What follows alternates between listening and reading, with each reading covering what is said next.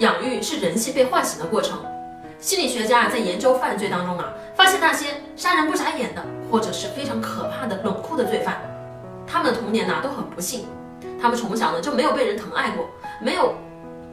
所以一个人如果小的时候没有被人善待过，你就不要指望他成年之后会去善待这个社会。